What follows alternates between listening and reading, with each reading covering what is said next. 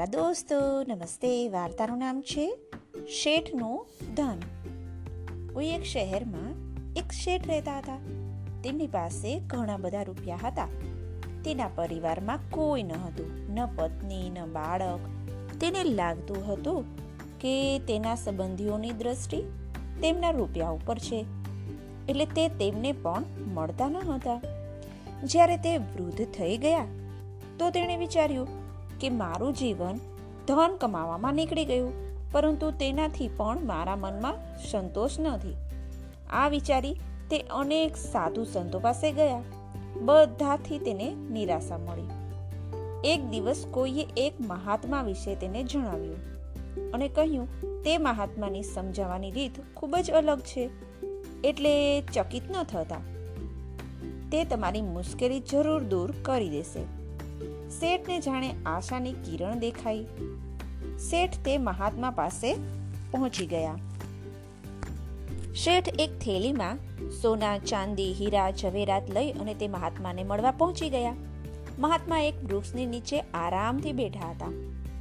શેઠે તે થેલી લઈ તે મહાત્માની સામે રાખી દીધી અને બોલ્યા કે, મારી પાસે આટલું ધન છે, પરંતુ સુખનો એક પળ પણ નથી. હું કેવી રીતે સુખી થઈ શકું છું? મહાત્માએ થોડી વાર વિચાર્યું. તેના પછી તરત થેલી ઉપાડી અને ત્યાંથી ભાગી ગયા. શેઠને કંઈ સમજ ન આવ્યું. પછી તેને લાગ્યું કે આ વ્યક્તિએ મને લૂંટી લીધો છે. મારી આખી જિંદગીની કમાણી લઈ અને ભાગી ગયો. મહાત્માએ શેઠને આખા ગામનો ચક્કર લગાવડાવ્યો. ગામના લોકો તે મહાત્મા વિશે જાણતા હતા. તે સમજી ગયા કે તેમાં કોઈ વાત છે. મહાત્મા તે વૃક્ષ નીચે આવીને રોકાઈ ગયા. થેલી ત્યાં જ રાખી દીધી અને વૃક્ષની પાછળ જઈ અને સંતાઈ ગયા. શેઠ પણ થાકીને જ્યારે ત્યાં પહોંચ્યો, તો પહેલા તો થેલી જોઈને ખુશ થઈ ગયો. પરંતુ પછી તેણે વિચાર્યું કે આ તો હું મહાત્માને આપવા માટે જ લાવ્યો હતો.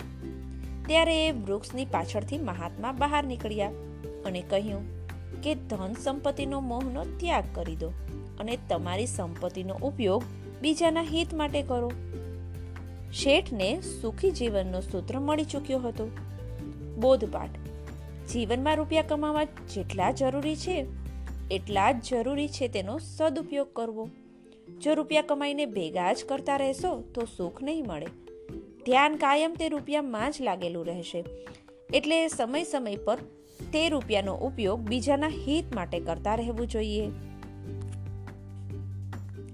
નાના દોસ્તો, ચાણક્ય નીતિમાં કહ્યું છે કે જે ધનનો માત્ર સંગ્રહ કરવામાં આવ્યો હોય તો તેનાથી શો લાભ? મૃત્યુ બાદ એ ધન અહીં જ રહી જવાનું છે. ધનનો લાભ તો દાન આપવાથી જ થાય છે. ચાલો દોસ્તો, ફરી મળીએ.